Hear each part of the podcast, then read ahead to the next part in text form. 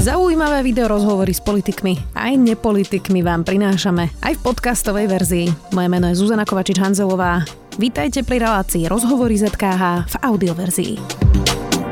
Neprešli tri zo štyroch kľúčových zákonov súdnej mapy. Ministerka napriek tomu hovorí, že neodstupuje. Strana SAS sa pýta, či táto koalícia má ešte zmysel. Zákony nepodporila ani sme rodina, ani štyria poslanci za ľudí. Čo sa stalo a aký zmysel má zostávať vo funkcii bez podpory? Spýtam sa ministerky spravodlivosti Márie Kolikovej. Vítajte. Ďakujem pekne za pozvanie. Dobrý deň. Pani ministerka, ja viem, že sa vás už od včera pýtajú teda na otázky o demisii a vy na to odpovedáte, že ste nezlyhali, tak prečo by ste mali odísť? Tak sa spýtam inak. Ja nehovorím, že teda kvôli zlyhaniu, ale ak koalícia neodhlasuje niečo, čo je pre vás tak veľmi podstatné a čo je v podstate kľúčové v nejakých pilieroch asi aj koalície, že aký to má pre vás konkrétne, myslím, osobne zmysel pokračovať? Je veľmi veľa vecí, ktoré máme rozrobených na ministerstve spravodlivosti a Okrem toho, že sú kľúčové reformy, ktoré sa snažím presadiť a ktoré inak nesúvisia iba s reorganizáciou súdnej mapy. Ale my máme rozpracované už paragrafové znenie uh, nového procesu, teda je to novela vlastne toho procesu, ktorý beží na súde. Keď sa obracate na súd so žalobou o zaplatenie alebo v rodinných veciach, máme k tomu rozpracované veci, už vlastne v paragrafových zneniach, ktoré mali urychliť konania, mali by byť veľkým prínosom. Máme teraz rozpracovanú novelu trestného poriadku, naozaj veľkú kľúčovú zmenu, ktorá vlastne odkedy bol prijatý e, trestný poriadok, tak e, má priniesť zmeny, zefektívniť proces. Chcem aj nastaviť aj tie lehoty väzby tak, ako si myslím, že by bolo naozaj lepšie a byť v tom ambiciozna. Po veľkej miere sa dostať tam, kde je Česká republika. Čo by sa nakoniec mohlo páčiť e, na konci z tejto časti aj Borisovi Kolárovi a tam mám zhodu, že keď urobíme efektívnejší proces na začiatku, môžeme byť aj tu ambiciózny. Čiže bude krajšie, Občianský zákonník, ktorý máme od roku uh, 1940, chceme zmeniť. Teraz že počkaj, 40, 64, 64, pardon, už teraz aj ja. Dobre, čiže je, toto vám takže, stojí za to, aby ste pokračovali, rozumiem. Zákon, akože to je množstvo naozaj kľúčových vecí. Keď sa povie, že Napoleonov zákonník, to je veľká vec, ktorou vlastne doteraz funguje Francúzsko ako základ majú v občianskom zákonníku od Napoleona. Aj trestné procesy, to sú kľúčové procesy, e, upravené v, v zákone, podľa ktorých súdy fungujú. Je veľmi dôležité, ako sú nastavené. A tie máme naozaj rozrobené či už sú to v štádiu už medzirezortného pripomienkového konania, veľká novela trestného zákona. Takže uh, mám naozaj ambíciu robiť veľa reforiem a dotiahnuť ich. Z tohto pohľadu reorganizácia súdnej mapy je kľúčová vec preto, ako súdy fungujú. Môžu veľkým po- spôsobom uh, pomôcť tomu, aby na súdoch to fungovalo lepšie. Ale nie je to jediná vec, ktorá je rozrobená. Dobre, ale uh, tak asi vás to nahnevalo, nie? Áno. Veronika Remišová inak povedala, keď ministrovi neprejde zásadná reforma, o ktorej hovorí, že ju pripravuje skoro dva roky, myslím, že je to vhodný moment na sebereflexiu. Tak e, robíte nejakú sebereflexiu? Prechádzate ňou? Uh, úprimne neviem, čo som mala urobiť inak. Úprimne. A urobila som tri verzie súdnej mapy, verejne som ich prezentovala, rok som robila na tejto veľkej reforme. Ani jedna z tých reforiem, nakoniec, ktoré sú v pláne obnovy, nebola takto dlhodobo pripravovaná. Vlastne ona je dlhodobo pripravená v roku 2016. Takže to sú dáta, ktoré boli zozbierané vlastne roky, na ktorých je postavená. A to, že neprešla, je preto, že ju nepodporila práve strana za ľudí Veroniky Remišovej. A ja neviem prečo pretože vychádza presne z tých princípov, na ktorých je program justície strany za ľudí. No tak čo, bolo to osobné? Uh, áno, ja by sa to tak. Uh, vy ste povedali, že nikdy som nepočula výhradu k mestským súdom zo strany za ľudí. Uh, Juraj Šeliga v tomto štúdiu 9.2., to je 9 dní dozadu, hovoril tie svoje výhrady aj k mestským súdom. Tak uh, je to poctivá argumentácia, že ste o tom nevedeli, lebo hádam teda, predpokladám, že ministri majú v týme aj mediálne rešerše. Tak ste to mohli asi zachytiť, že to hovoril, nie? Môžete mi, uh, môžete mi sa vrátiť, že aké boli tie výhrady k tým mestským súdom? On hovoril, že bratislavské súdy sú podľa neho zavalené a že si myslí, že sa to nevyrieši tým, že budú všetci sedieť pod jednou strechou, že tam bude proste 200 sudcov na 800 tisíc uh, ľudí a že vlastne ako keby to nevyrieši systém, že majú veľmi veľký nápad v tých prípadov oproti napríklad, ja neviem, veľkému Krtišu. Toto bola približne tá argumentácia a že sa mu nezdá, že sa to tým mestským súdom vlastne vyrieši. A potom hovoril ešte jednu argumentáciu, na ktorú som sa vás tu pýtala, keď ste tu boli naposledy, uh, že teda ide veľa peňazí z tých nehnuteľných peňazí vlastne práve na Bratislavu a Košice. To bola ako keby jedna z tých výhrad. Uh, tak tam to hovoril. Aha, no dobre, ale uh, zase treba povedať, že tie výhrady, ktoré boli napríklad na koaličných rokovaniach odznievali k mestským súdom, tak vychádzali úplne z iných čísiel. Raz násobne uh, z tých čísiel, ktoré naozaj vlastne boli ponúkané na rekonštrukciu tých mestských súdov a treba povedať, že vlastne sme si to objasňovali na tých koaličných rokovaniach. Súčasne treba povedať, že sám Juraj Šeliga na rokovaniach, uh, kde boli ktoré už prebiehali aj na úrovni premiéra, kde boli zástupcovia z jednotlivé koaličné strany, tak sa jednoznačne vyjadril, že je pre neho kľúčové, ako sa postaví k, k súdnej mape hnutie Olano. A je to kľúčové aj pre neho a pre stranu za ľudí, ako sa postaví potom k podpore. Takže úprimne, áno, podobné argumenty zaznievali aj tu, tie rokovania pokračovali ďalej a potom už, ktoré bolo rokovanie vlastne aj po, potom, ako prešli aj mestské súdy vládou, tak rokovanie, ktoré som mala v strane za ľudí, tak tam žiadne výhrady k mestským súdom nezazneli. Takže eh, ja samozrejme neriešim úplne asi všetky dotazy eh, všetkých koaličných partnerov, ktorí sú v médiách. Robím, robíme rešerši, sledujem ich, ale eh, oficiálne zo strany za ľudí písomne prišli výhrady iba v dvoch veciach. A to je, aby namiesto Dolného Kubína bolo sídelným, mest, sídelným súdom námestovo, čo ja teda považujem za nesprávne. Považujem za viac argumentov v prospech Dolného Kubina, ale aj tu som ustúpila, práve aj z ohľadom na túto požiadavku zo strany za ľudí, ale bola to aj požiadavka osobitne znutia Olano. Sú tam aj argumenty, ktoré sú aj zase v prospech uh, súdu v námestove, takže nemôžem povedať, že by aj tam neboli, ale podľa mňa viac aj osobitne z pohľadu verejných financií boli v prospech Dolného Kubina, aj že je to väčšie mesto a máme tam súd, ktorý je náš a nie prenajaté priestory, ale budíš, ustúpila som tu. Boli tu aj iné argumenty a ustúpila som tu.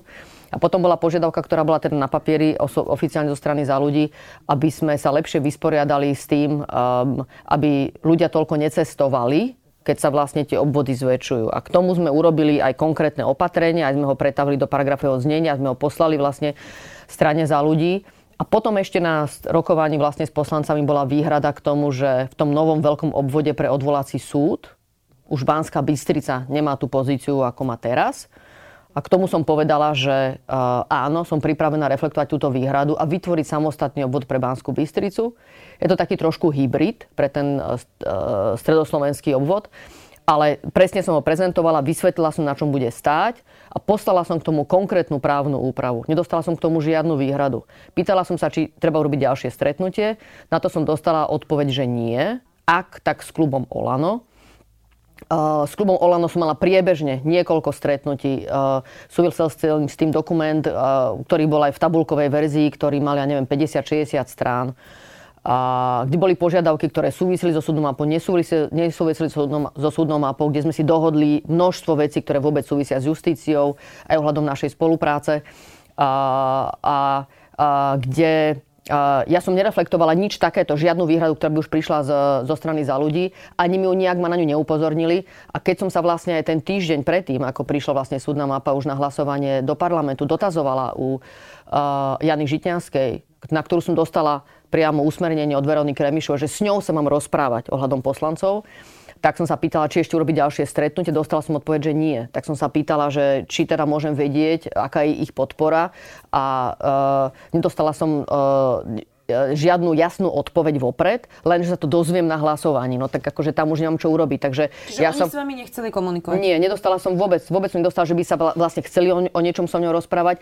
Na druhej strane je pravdou, samozrejme však tie rokovania prebiehajú naskrz, komunikujú medzi sebou predsedovia poslaneckých klubov a z tých všetkých komunikácií vyplývalo, že Uh, určite by nemal byť problém ohľadom podpory pre okresné a krajské súdy, čo sa nakoniec ukázalo počas hlasovania, že tak nebolo. A to bolo teda pre mňa naozaj veľkým prekvapením. A ja som sa vlastne priamo až na hlasovaní dozvedela, že teda problém je s mestskými súdmi, čo som nevedela. Ja nevedela som to, že strana za ľudí ich nepodporí. Uh, vôbec som to netušila. Úprimne. Hej, tam sa to dozvedela. A žiadala som ich, aby zvážili naozaj svoj postoj. Komunikovala som aj s pánom premiérom, že je tu takáto situácia počas vlastne toho diania a, a jeho požiadavka bola, že mám urobiť všetko preto, aby som odložila, ak je, ak je riziko pre krajské súdy a pre mestské súdy to na ďalšiu schôdzu tak som uh, pochopila, že strana za ľudí by s tým potenciálne súhlasila. Samozrejme, strana SAS bola pripravená v tom byť kooperatívna. A uh, išla, som, išla som za Borisom Kolárom a ten nebol ochotný to posunúť na ďalšiu schôdzu. Povedal mi, nezahlasuje za takýto procedurálny návrh, nechce, aby to išlo na ďalšiu schôdzu. Ani odvolacie súdy, Ani. Takže nechcel ich posunúť na hlasovanie, takže uh, v tom mi nechcel nejako vyhovieť. Takže keď som porozumela, že vlastne uh, môže byť problém pre mestské súdy. Krajské vyzeralo, že ako sme to napočítavali, tam nebolo žiadna indikácia zo strany za ľudí, že nezahlasujú za krajské súdy. Tak sme to napočítali, že by prešli a ja som vyvolala ešte priestor a čas, aby sme aspoň v rámci tej rozpravy k mestským súdom si objasnili pozíciu, ale bohužiaľ proste dopadlo to takto. No a prečo to odsabotoval Boris Kolár teda? Za ľudí tomu Treba rozumiem, povedať... hej? Tam máte napäté vzťahy, dobre, to sme si uzatvorili, akože rozdelili ste sa, hádali Ja ste sa, prišla- ja to chápem. Ale, pre, ale prečo to odsabotoval Boris Kolár? A teraz nielen v tom, že za to nezahlasoval, ale prečo vám to teda nechcel odsunúť, aby ste mali viac času? Boris Kolár a vôbec jeho hnutie sa k tomu stávalo, a ja to poviem proste veľmi alibisticky. Keď prebiehali rokovania od začiatku k súdnej mape, tak e, boli samozrejme prizývaní na všetky rokovania. Ja som prizývala poslancov na rokovania k súdnej mape od prvej verzie súdnej mapy. Veď ja som e, tú druhú verziu urobila s ohľadom na výhrady zo strany poslaneckých klubov. Preto som upravila aj tú, e, tú prvú, prvú verziu, kde som jednak upravovala aj to, ako sa obvody spájajú, aj to, že už vypadlo z návrhu zákona, že ostane v pôsobnosti ministra a predsedu súdu tých spájaných obvodov, či to pracovisko ostane alebo neostane po vyhodnotení po nejakom období. To som z toho celé vyhodila. To znamená, že potom tá druhá právna úprava bola o tom, že pracoviska, ktoré sa určia zákonom, ostávajú ako trvalé. To bola proste výhrada zo strany poslancov. Takže ja som v tomto ustúpila. Na všetky rokovania, ktoré tu boli priebežné, tak som samozrejme prizývala všetkých poslancov, to znamená zástupcov koaličných strán a tomu som to prispôsobovala. Hnutie sme rodina na niektoré stretnutia prišli, na niektoré neprišli. Bol veľký problém mať jednoznačného zástupcu, s ktorým by som rokovala o, o obsahu reformy. Napríklad na úrovni premiéra, keď boli kolečné rokovania, tak tu bol zástupca pán poslanec Vršek, ohľadom ktorého som sa potom dozvedela, že vlastne jeho vyjadrenia nie sú vyjadrenia poslaneckého klubu. A potom som prišla na poslanecký klub, kde som proste komentovala výhrady, dozvedela som sa, že nakoniec rozhodne Boris Kolár, a že môžeme sa porozprávať s poslancami, ale to je, nič neznamená. Takže ja som to k tomu, aj, aj som dostávala otázky, samozrejme, odpovedala som, ako sa vyvíja vlastne zmeny, pýtala som sa na výhrady. A dozvedela som sa, že sú kľúčové výhrady k tomu, k odvolacím súdom, aby bola požiadavka tiež, aby bola zachovaná Banská Bystrica, ale tam som jednoznačne vyšla v ústrety. To proste som no, dala vedieť vedieť dopredu. Ešte nie sú tie odvolacie súdy. Zatiaľ. Odvolacie súdy sú vyhodené vlastne vôbec z hry. Takže ja len chcem tým povedať, že tie rokovania so všetkým prebiehali. Ja som sa vlastne od Borisa Kolára dozvedela deň pred hlasovaním. Postoj hnutia Sme rodina. Deň pred hlasovaním. Ja som to predtým nevedela. Ja som si to pýtala. No dobré, a toto no. nie je chyba premiéra? Veď premiér predsa má manažovať potom takéto konflikty vo vláde. To som si istá, že aj Mikuláš Zurinda mal trenice v koalícii a si to riešil e, nejakým spôsobom premiéra Hegera. Pritom to vôbec nevidno. To by som určite nehádzala na pána premiéra, pretože my sme samozrejme aj e, tieto dohovory aj k súdnej mape mali naprieč. Viem, že pán premiér priamo, e, keď som sa dozvedela ja stav, aký je, pred hlasovaním, tak som o tom informovala pána premiéra a aj on, samozrejme aj Richard Sulík, urobil maximum preto, aby sme proste e, mali podporu aj zo strany hnutia Sme rodina. Hnutia Sme rodina sa k tomu postavilo, že oni proste odvolaciu reformu nepodporia. Kľúčovo bolo pre nich nepriateľné, aby sme sa vôbec rozprávali o e, nastavení e, väčších obvodov pre západoslovenský obvod a východoslovenský obvod tak, aby sídelné mesta boli Trnava a Prešov. Ale to som povedala, že to považujem za kľúčové, pretože ak ja vychádzam v ústrety, to som vyšla v ústrety požiadavke, že keď sa vytvárajú správne súdy, čo v komplexe ako tej celej mapy je, a správny súd bude aj v Bratislave, aj v Košiciach, tak potom naozaj nie je správne, aby som všetky kľúčové justičné inštitúcie dávala do dvoch miest. Naviac v Bratislave to bude znamenať, že tu máme najvyšší správny súd, správny súd, kde bude najmenej 30 sudcov. Ďalej máme tu najvyšší súd, budeme tu mať veľký mestský súd. Trnava je naozaj náskok a Trnava bude obhospodarovať odvolaciu agendu nielen pre Bratislavu, ale aj pre Trnavu, aj pre Nitru. Dnes máme spolu odvolacích sudcov, keď spočítame Bratislavu, Trnavu a Nitru, približne okolo 160. Z toho polovička pokrýva Trnavu a Nitru. Ako náhle my spravíme správny súd, samozrejme, že z toho korporátu tých súdcov v Bratislave môžeme predpokladať, že tých 30 môže mať záujem pracovať potom na správnom súde. Takže zohľadom na to všetko, aj na to, že sa naozaj ťažko hľadá uh, odborný aparát v Bratislave, a v Trnave máme naozaj veľmi dobrú právnickú fakultu, je správne tu urobiť tú odvolaciu inštitúciu s tým, že robíme do budúcna. Tu nejde o to, že sa tu niekto bude stiahovať do Trnavy.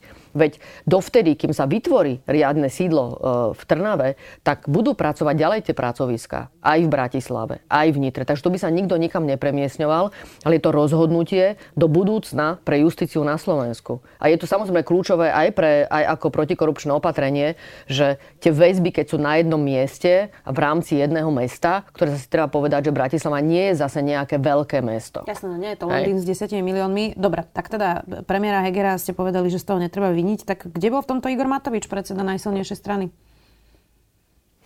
Ja si myslím, že takto, že podľa mňa tu netreba na nikoho hádzať vínu. Jednoducho e, pri kľúčových reformách si myslím, že ten minister, ktorý za ňu zodpovedá, v nejakej miere má kľúčové slovo a zodpovedá za to, ako tá reforma bude na konci dňa vyzerať.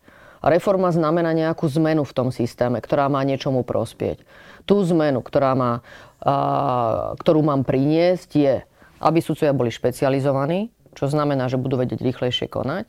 Keď budú robiť jednu agendu, možno predpoklad, že sa v tom naozaj budú lepšie vyznať.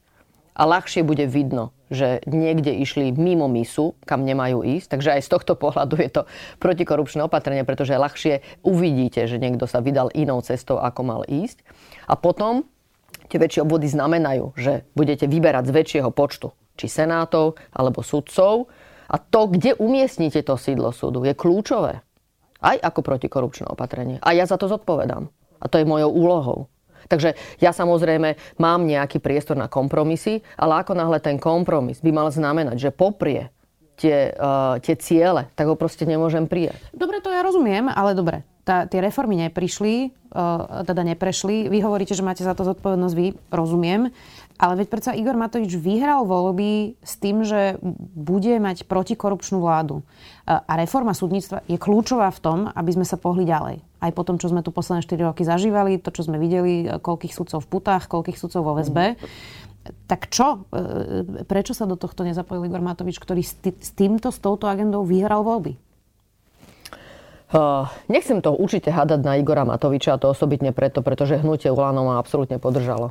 Takže teraz to viniť na predsedu najsilnejšieho hnutia, ktoré absolútne ma podržalo pri tejto reforme spolu aj s poslaneckým klubom SAS. A preto ja hovorím, že ak uh, v tejto koalícii niekto, kto uh, rozumie reforme v justícii a prečo je takto nastavená a má záujem ju so mňou zrealizovať, tak je to jednoducho Uh, poslanecký klub SAS, strana Sloboda a Solidarita a hnutie Olano. Za ľudí ste tam ešte nezapojili. Za ľudí tam nie sú, pretože popreli podľa mňa uh, podstatu aj tie reformy tým, že nezahlasovali ani za odvolacie súdy, ani za mestské súdy. A z časti za odvolacie súdy zahlasovali, ale tým, že dve poslankyne za to nezahlasovali, pani poslankyňa Šuteková a Pivková, čo naozaj nerozumiem prečo, nerozumiem, neviem, tak uh, uh, neumožnili tomu, aby tá reforma sa zrealizovala.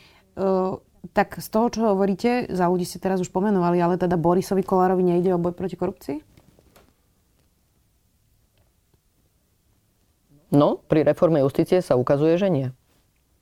Aké máte teraz uh, možnosti na stole? Vám teda jeden z tých zákonov prešiel, čiže je realita, že pozmenujúcimi návrhmi k tomuto, ktorý prešiel, viete ešte dorokovať a doriešiť napríklad tie krajské aj mestské súdy? Áno, e, ja mám záujem. Teraz je to také napäté samozrejme a um, niečom vnímam, že ani nie je dobré, že vedieme túto debatu uh, v čase, kedy mám záujem, aby sme sa vrátili za rokovací stôl. Ale uh, nemôžem samozrejme nechať ani ja špinu Eh, ani na strane, ktorá, ktorá ma vlastne teraz nominuje a ma drží a podporuje pri reforme, ani na mojej osobe, ani na samotnej reforme. A, preto musím povedať aj veci, ktoré súvisia s tým, ktoré boli za zatvorenými, eh, za zatvorenými dverami a súviseli s rokovaním, ale podľa mňa stále je tu priestor, na ča, a priestor a čas, aby sme boli všetci späť na palube a v súlade s tými cieľmi, ktoré máme v programu vyhlásení vlády. A ja urobím preto všetko, aby som ich tam dostala. To znamená, áno, počúvam aj výhrady, robím si aj mediálne rešerše, jak sa Juraj Šeliga vyjadruje a veľmi konkrétne teraz aj k Beským súdom, tak to je dobré, lebo tým pádom aj ja môžem vedieť, že vlastne o čom sa mám rozprávať a je to dobré. A e, procesne, keďže prvoinštančné súdy prešli, Mestský súd Bratislava Košice je prvoinštančný súd. Ako teoreticky môže byť pozmeňovací návrh, ktorý mestské súdy vráti do hry. Keď ste spomenuli Juraja Šeligu, uh, on teda hovoril aj o výhrade, že by ste menovali všetkých predsedov súdov, teda nových, tých nových súdov, a že teda to nemôže byť na jednej osobe ministra, teda ministerky. Dnes už hovoril na tlačovke aj, že si urobme test harabinom. Ehm, tak teda nemá pravdu, že ehm, minister ehm, bude mať vysokú kompetenciu naozaj si tam dosadiť ako keby svojich ľudí, hoci ja rozumiem, že sa vás to môže asi osobne dotýkať, keď vás niekto porovnáva so Štefanom Harabinom, asi aj mňa by sa to dotklo, nebudem klamať, ale na druhej strane ten, tie zákony a pravidla sa nerobia pre dobré časy, ale pre zlé časy, čiže nemá pravdu, že minister by nemal mať ako keby takú kompetenciu meniť takto súdy? Myslím si, že je dobré, že niekto je jednoznačne zodpovedný za to, kto je predsedom súdu. A to by mal byť minister spravodlivosti. Minister spravodlivosti má riadiť justíciu, riadiť, čo sa týka správy, za to zodpoveda. Predseda súdu toto robí. Všetky súdy, ktoré sú krajské, okresné, sú v rozpočtovej kapitole ministerstva spravodlivosti. A, a to je dobré, je to tak správne. Potom najvyšší súd má svoju vlastnú rozpočtovú kapitolu, najvyšší správny súd má svoju rozpočtovú kapitolu spadá pod nás aj špecializovaný trestný súd. Nikdy nebola žiadna výhrada k výberu predsedu na špecializovanom trestnom súde, k výberu uh, predsedničky Krajského súdu v, Trenčíne, alebo v Žiline, alebo v Košiciach. Nikdy nebolo spochybnené toto oprávnenie predsedu, vymenovať predsedu súdu, osobitne počas, uh, počas éry, keď ja som ministerka a urobila som tieto konkrétne nominácie. To znamená spochybňovať teraz moju spôsobilosť, urobiť správne rozhodnutie. Najmä, ak celý proces je verejný, my sme ho nastavili s pani ministerkou Žitňanskou práve preto, aby to nebola svojvôľa zo strany ministra spravodlivosti, ktorý uh, predtým, aké boli tieto pravidla zavedené, naozaj svojvoľne vlastne vymenovával, odvolával predsedov, ako sa mu chcelo. Zneužíval oprávnenie uh, ministra zastaviť napríklad uh, funkciu sudcu, ktorý sa mu nepáčil, ktorý sa vyjadril voči nemu kriticky a podobne je zrejme, že ja vôbec jednak tieto opravňania nemám. My sme ich sami zobrali ministrovi spravodlivosti, aby ich e, nezneužíval. A nastavili sme celý proces výberu tak, že od začiatku, že trvá jednak e, naozaj e, viac ako mesačné obdobie, keď je zverejnené, kto sa uchádza, kto je vo výberovej komisii, z čoho sa vyberá do výberovej komisie, tí, ktorí môžu byť o výberovej komisii, sú zverejnení, takže môžu sa, môžu sa všetci pozrieť, z koho vlastne vyberám potom do tých, eh, do tých výberových komisí. Vopred je jasné, aká výberová komisia je na akého predsedu súdu. Môže sa ísť ktokoľvek pozrieť na celé výberové konanie. Eh, zápisnice z toho sú rovnako zverejnené, takže ja, eh, ja nerozumiem, prečo je teraz toto opravnenie spochybnené. Súčasne neplatí. A nie je pravdou že ja by som nastavovala predsedov súdov pre všetky súdne inštitúcie. A ja som teda registrovala tieto vyjadrenia od pána poslanca Šeligu a vnímam tieto vyjadrenia aj z Nutia Sme rodina aj osobitne od e, pána ministra Krajniaka som si všimla v statuse, ja som ho na to aj potom upozorňovala, že nie je pravdou, že ja budem vymenúvať a teda vyberať predsedov pre všetky súdy po reforme. To vôbec nie je pravda. E, to spájanie tých súdov znamená, že predsedom súdu bude ten predseda súdu, ktorý je práve v tom sídelnom súde. Ja ich nebudem vyberať. Rovnako to platí pre odvolaciu reformu. Ja nebudem vyberať nových predsedov odvolacích súdov. Jednoducho ten predseda, ktorý je na tom odvolacom súde, ktorý má byť sídelný, tak ten bude tomu šéfovať. Napríklad, keď dám samostatný bansko obvod, ja som nevyberala predsedu Krajského súdu e, Banskej Bystrici, bude pokračovať ďalej. E, keď sa bavíme o východoslovenskom obvode, Dobre, kde sa spáva Prešov... by ste vymenovali? Uh, Áno, to je pravda, že teraz prebieha výberové konanie na predsedu Krajského súdu v Trnave. Áno, je to pravda, ktorý bol potom sídelný. Ale zase pre východoslovenský obvod platí, že e, predsedničku Krajského súdu v Prešov vymenoval pán minister Gál. Ja som vymenovala pani predsedničku Krajského súdu Košice, kde v nejakej miere aj cítim e, takú bolesť, že ja som mu vymenovala, dala som jej dôveru a teraz by nebola predsedničkou takého veľkého obvodu, ale považujem to jednoducho za správne, a určite ma tu nemôže nikto obviňovať z toho, že zohľadom na personálne nomizácie, ktoré ja som urobila, tak tomu uspôsobujem tú súdnu reformu. Čo sa týka Mestského súdu v Bratislave a v Košiciach, tam, tam nemám tento výber. A aj som čelila tejto debate na úrovni európskej, kde sme sa o tom rozprávali, lebo to bola výhrada uh, zo strany aj uh, sudcovských združení, ktoré sa obrátili na, na Európsku komisiu, že idem si podľa seba uspôsobovať súdnu mapu. Ale keď som toto vysvetlila, že takto som pripravená to spraviť, tak úplne rozumeli aj, aj, rozumel aj komisár pre spravodlivosť, pán Reinders, že jednoducho samozrejme, keď vytvára Mestský súd Bratislava, Mestský súd Košice, tak nemám ako z, toho, z tých súčasných predsedov povedať, kto to bude. Čo poviem, že to bude predseda okresného súdu Bratislava 1 hej, alebo Bratislava 2, tak tam sa spustí výberové konanie. Ale napríklad, Bratisla, napríklad Košice, uh, Košický mestský súd uh, pojme približne 60 súdcov, veď to je porovnateľné, ako keď vymenoval predseda krajské súdy. Minister Gal, keď odchádzal, vymenoval 20 predsedov. No to teda, ne, to teda neza, nezachytila som žiadnu vlnu, kritiky, ktorá by to celé spochybnila. Jednoducho on to oprávnenie mal. Nebolo to podľa mňa korektné, že krátko predtým, ako odišiel, vlastne spustil výberové konanie aj tam, kde ešte nemusel. Ale to oprávnenie má. Nepovažujem to za správne. Ja si myslím, že, si, že si s tým urobil bilak, že takýmto spôsobom vlastne zneužil toto postavenie. A na druhej strane som to nespochybňovala, lebo považujem za dôležité, aby minister spravodlivosti jednoducho toto oprávnenie mal. Takže uh, je jednoducho správne podľa mňa toto rešpektovať a uh, treba si zase povedať, že predseda súdu čo môže robiť. Predseda súdu robí rozvrh práce v rámci rozvrhu práce vlastne určuje, ktorí súdcovia sú zaradení pre akú agendu. Ja som urobila opatrenie aj teraz do právnej úpravy, keďže celé to smeruje k špecializácii a súdcovia už budú môcť byť špecializovaní, že jednoducho bude musieť byť rešpektovaná špecializácia, ktorú ten súdca má.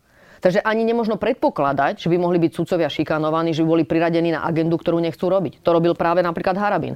takže, to je tu, hej, takže to je tu opatrenie. A súčasne podľa mňa uh, pozerať sa na to, že každé oprávnenie sa zneužije, to sa tiež nedá povedať. Hej.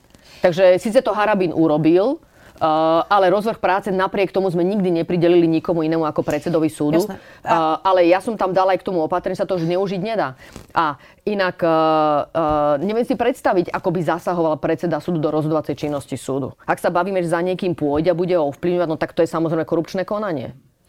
Absolútne najvážnejšia vec s týmto súvisí, ktorú ste vy povedali na tlačovke. Ja som mal pocit, že ako keby to tak odznelo bez aké reakcie aj novinára, ale vy ste povedali, nie som ochotná, aby koaličné strany vstupovali do výberu predsedu súdov. Znamenalo by to politizáciu predsedu súdov a to som radikálne odmietla.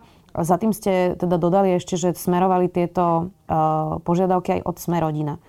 Tak, pani ministerka, ja rozumiem tomu správne, že v rámci koaličných rokovaní zaznievalo, že nejaké strany si chcú dosadzovať predsedov súdov na niektorých súdoch?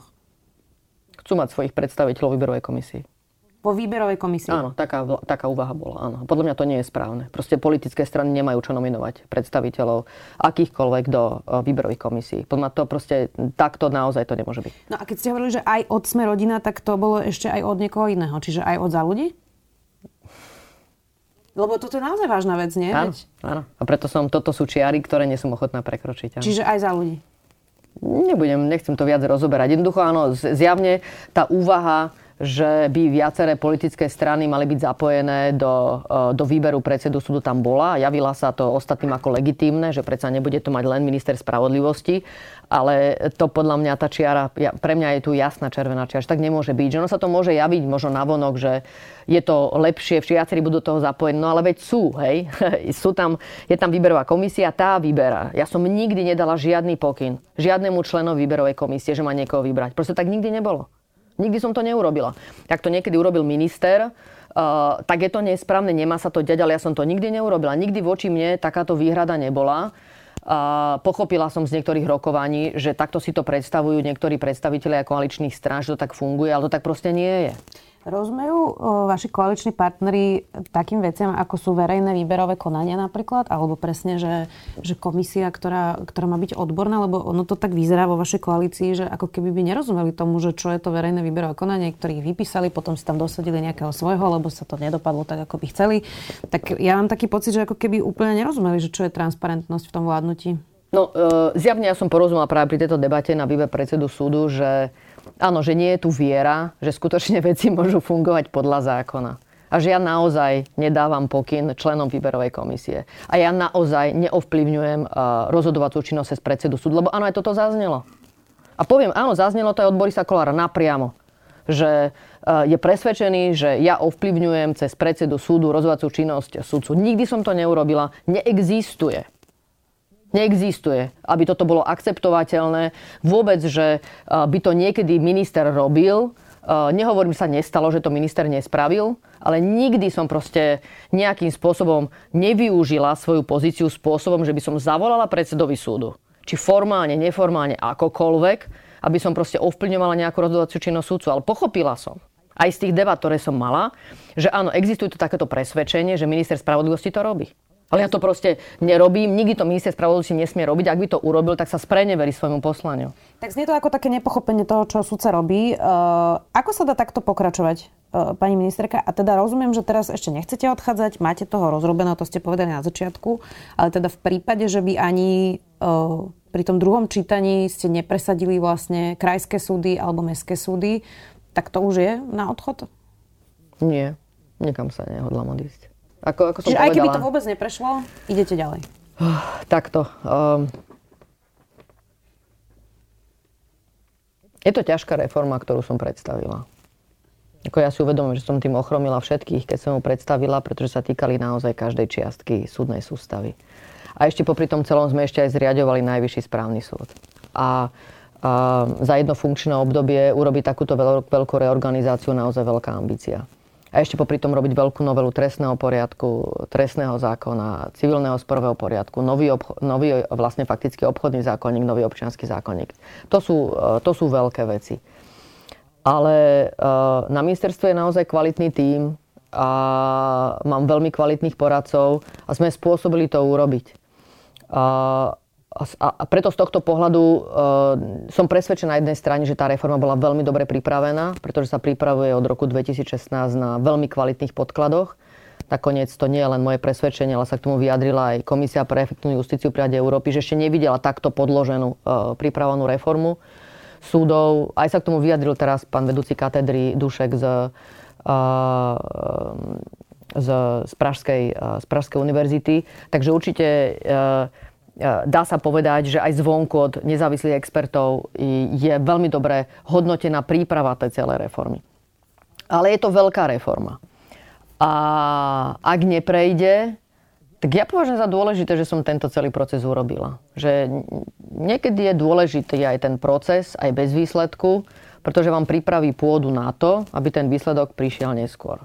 Ja som pri inštitúcii od roku 2006. Som si to tak bilancovala, že vlastne v 2006 som zakladala Centrum právnej pomoci, potom prišiel Harabin, ma vyhodil, videla som, čoho je schopný v justícii. To bol pre mňa dôvod, že som vstúpila do SDKU. Chcela som pomáhať Lucii Žitňanskej, kde som vlastne spoznala pri, pri reforme justície. Potom som s ňou bola v roku 2010 až 2012 na ministerstve spravodlivosti, kde sme naozaj robili veľkú očistu pri výbere predsedov, zrušili sme justičný čakateľ, to boli absolútne prerastenia rodine. V rámci justície nastavovali sme výberové konania na predsedov súdu, snažili sme sa otvoriť všetko, čo sa dalo v rámci justície, aby sme zamedzili tomu, čo spôsobil Harabín. Potom bohužiaľ nastal pád vlády, takže bola tu nejaká priemlka od 2012. do 2016. No ale sme sa vrátili 2016. 2018. Uh, nie som šťastná samozrejme, že aké to bolo zoskupenie vlády. Na druhej strane som považovala dôležité po tom, čo sme videli, aký marazmus sa tu dial počas jednofarebnej vlády, že treba proste robiť všetko preto, aby sme to zastavili. To, že sme tam nastúpili s Luciou Žitňanskou, znamenalo, že sme úplne odstrihli Jankovsku a jej klan. Proste je to tak. Ja rozumiem, že, na te, že kvôli tomu má na svoje Bila Lucia Žitňanská, ale keby to neurobila, keby to neurobila, tak sa proste sme oveľa väčšom marazme v rámci celej justície. To, čo sa ukázalo teraz ako korupčné škandály, tak my sme o nich proste vedeli. Ale nevedeli sme v nich v takej miere, aby sme mali o tom dôkazy. Ale proste, samozrejme, keď v tom rezorte pracujete, máte rôzne poznatky, ktoré ak nemáte dostatočne doložené, neviete spustiť uh, príslušné konania pre organičné v trestnom konaní, ale boli dostatočné na to, aby sme vedeli, že musíme robiť všetky možné opatrenia, aby sme zamedzili tomu, aby sa toto rozmáhalo. A preto bol dôvod, že som tam potom a ja ešte chvíľu ostala, keď odišla Lucia Žitňanská. A je fakt, že mi bol ponúkaný aj post ministerky spravodlivosti, ale som ho odmietla za tej vlády práve preto všetko, čo sa proste dialo. Ale ostala som ako štátna tajomnička, aby som ešte v nejakej miere blokovala uh, ten rozmach. Čiže proste... Peter Pellegrini z vás chcel ministerku? Bola mi ponúkaná táto pozícia, áno. To som ešte nepočula, túto informáciu. Uh, Ale dobre. ja nehovorím, že od Petra Pellegriniho. Aha, dobre, dobre, však jasné. Asi od mostu, pretože mi patrila tá pozícia, rozumiem, čo hovoríte. Uh, poďme ešte na dnešnú tému a to je odvolávanie ministra Mikulca. Um, tie prepisy tých vyšetrovateľov, keď to človek číta, naozaj nevyznevajú dobre. Rozprávajú sa o rozpracovaní opozície, že potrebujú niečo na Fica mm. Kaliňáka, aby zničili opozíciu. Hovoria o podpalení auta Diany Santusovej. Um, tak asi to nevyzerá úplne dobre, nie? Tie rozhovory sú nešťastné. Na druhej strane, podľa mňa kľúčové aj to, ako to vyhodnotil súd. A uh, ja si myslím, že je dôležité teraz, aby sme dôsledne vyšetrili všetko, čo je na stole, čo na stole má policia a dostali to pred súd. Ja mám absolútnu dôveru v to, že súdy nezávisle a nestranne posúdia všetko, čo budú mať na stole. Samozrejme, že treba doniesť pred súd to, čo obstojí a prejde riadne cez obvinenie a obžalobu, teda, ktorá už je podávaná prokurátorom. Ale uh, s týmto všetkým sa vie vysporiadať súd. Čak nakoniec to ukázal aj teraz, aj v tejto veci, že bol schopný odlíšiť čo sú nevhodné, neapné možno rozhovory v niečom až. Um, ale v akej miere sa môžeme baviť o tom, skutočne je to uh, potom um, základ pre stíhanie vyšetrovateľov. Že, a toto podľa mňa veľmi dobre ten súd odlíšil netreba vytrhávať z kontextu vety, ktoré same o sebe sa javia naozaj ako začiarov, a keď nevidíme ten celý kontext. A toto sa deje. Sú vytrhávané vety ktoré, z kontextu, ktoré sami o sebe, keď im čelíme s nejakým narratívom, ešte dokresleným príbehom, tak sme z toho samozrejme zhrození. Ale uh, nič to nemení na tom, že tu bola korupcia, ktorá bola prerastená cez najvyššie uh, cez najvyšších predstaviteľov vlády až na úrad vlády nakoniec, až k premiérovi bývalej vlády a je teda prerastená cez súčasnú opozíciu, hlasu a smeru, proste je to tak. Je prirodzené, aj ľudsky pochopiteľné, že najlepší spôsob, ako sa dá spochybniť takéto trestné konania, ktoré prebiehajú, je, že spochybníte proces. To je proste najľahší spôsob, ktorý by urobil každý advokát spochybniť všetky dôkazy, ich podstatu. Nikdy nebol spochybňovaný inštitút spolupracujúceho obvineného. Je to absolútne kľúčový inštitút v trestnom procese. A teraz je dôležité, aby sme trpezlivo vyčkali a došetrili tieto veci a dostali ich pred súd. Toto je potrebné spraviť. Už to je taký folklór, vždy keď tu sedíte, tak sa vás na to pýtam a to je Maro Žilinka. A vždy sa zmení situácia ešte o kus ďalej. Uh, tak keď ste tu naposledy sedeli, ešte ste stále boli uh, zdržanlivé, hoci už trochu menej ako predtým. Tak otázka opäť na neho. Ešte pred mesiacom totiž to neprirovnával obranú dohodu z USA k, k okupačnej zmluve zo 68. Uh, on teraz nezrušil obvinenie vyšetrovateľom a vlastne proaktívne hmm. zverejnil tieto prepisy. Hoci Daniel Lipšic, špeciálny prokurátor, hovorí, že obvinení nemajú k dispozícii tie prepisy. Hmm. A že je to neštandardné, že oni teda hmm. dávajú obvineným k dispozícii práve tieto veci. Um, a začala sa diskusia, že či odvolať uh-huh. Maroša Žilinku. Uh-huh. Uh, vaša bývalá kolegyňa Lucia Žitňanská v denníku len povedala, že si myslí, že už je na to čas. Uh-huh. Tak uh, už je na to čas?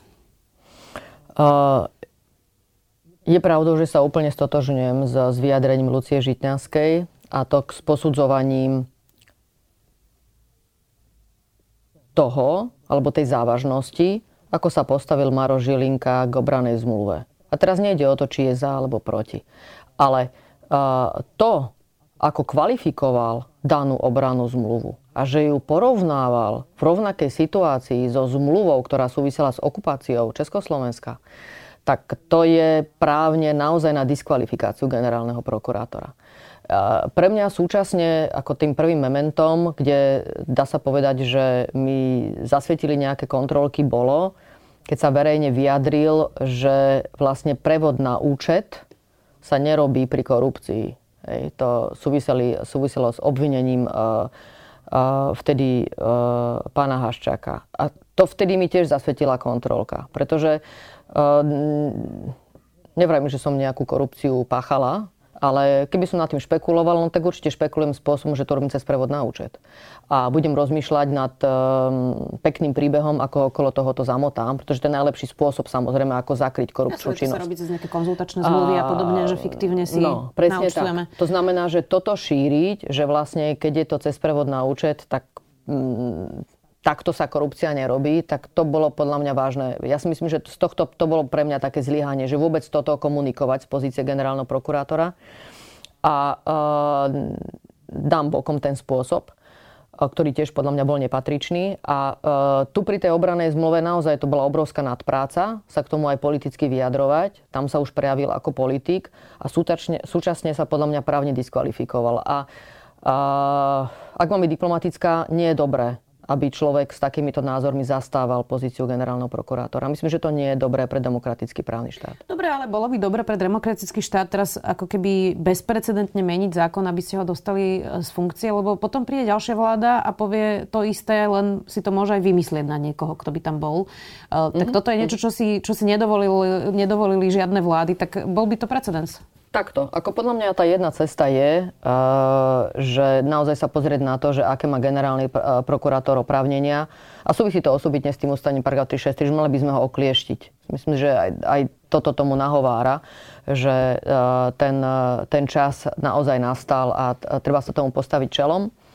Uh, to je jedna z ciest. A druhá je pozrieť sa, uh, áno, aj na dôvody odvolania, že či by sme ich nemali rozšíriť. A ja teraz nehovorím, že aby to bolo bezbrehé, ale zvážiť, že či by sa tam nemal doplniť ešte niektoré dôvody. Napríklad uh, aké by padali na toto? Čo, nekompetencia? Veď to môže potom ako... Zatiaľ nechcem to rozoberať ďalej, ale je to na stole. Aj Boris Kolár by súhlasil? Ja si nemyslím, že toto je nejaký test Borisa Kolára. Toto je test aby sme to ustali ako štát, ktorý chce byť demokratický.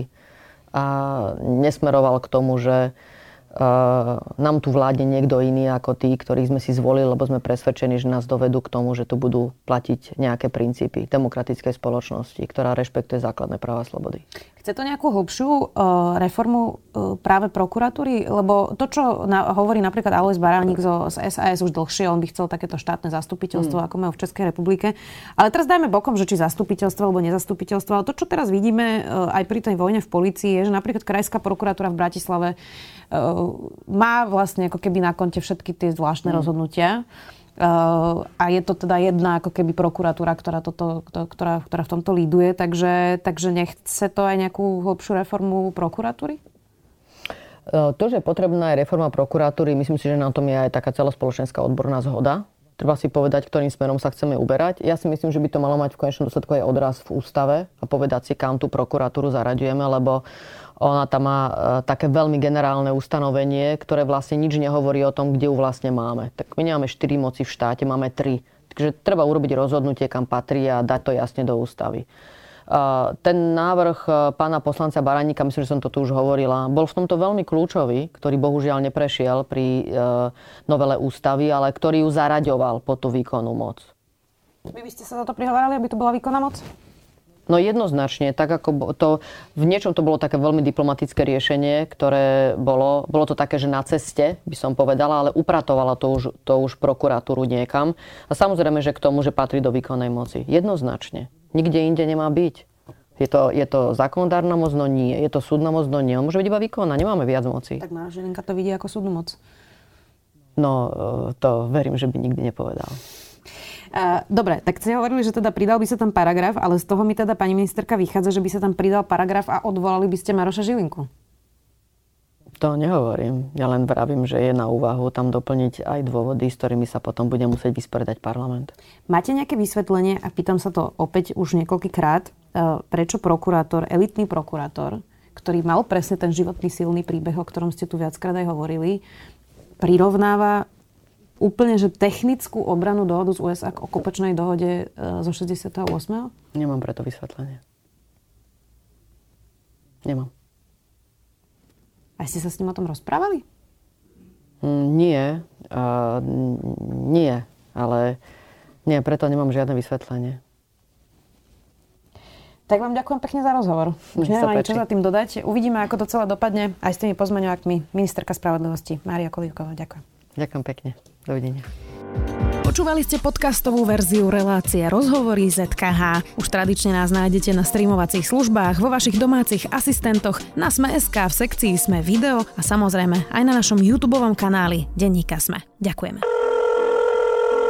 Dobrý deň. Dobrý deň, tu je Adam Blaško, ja moderujem satirický podcast Piatoček. Máte na chvíľku čas? Akože absolútne vôbec, hej.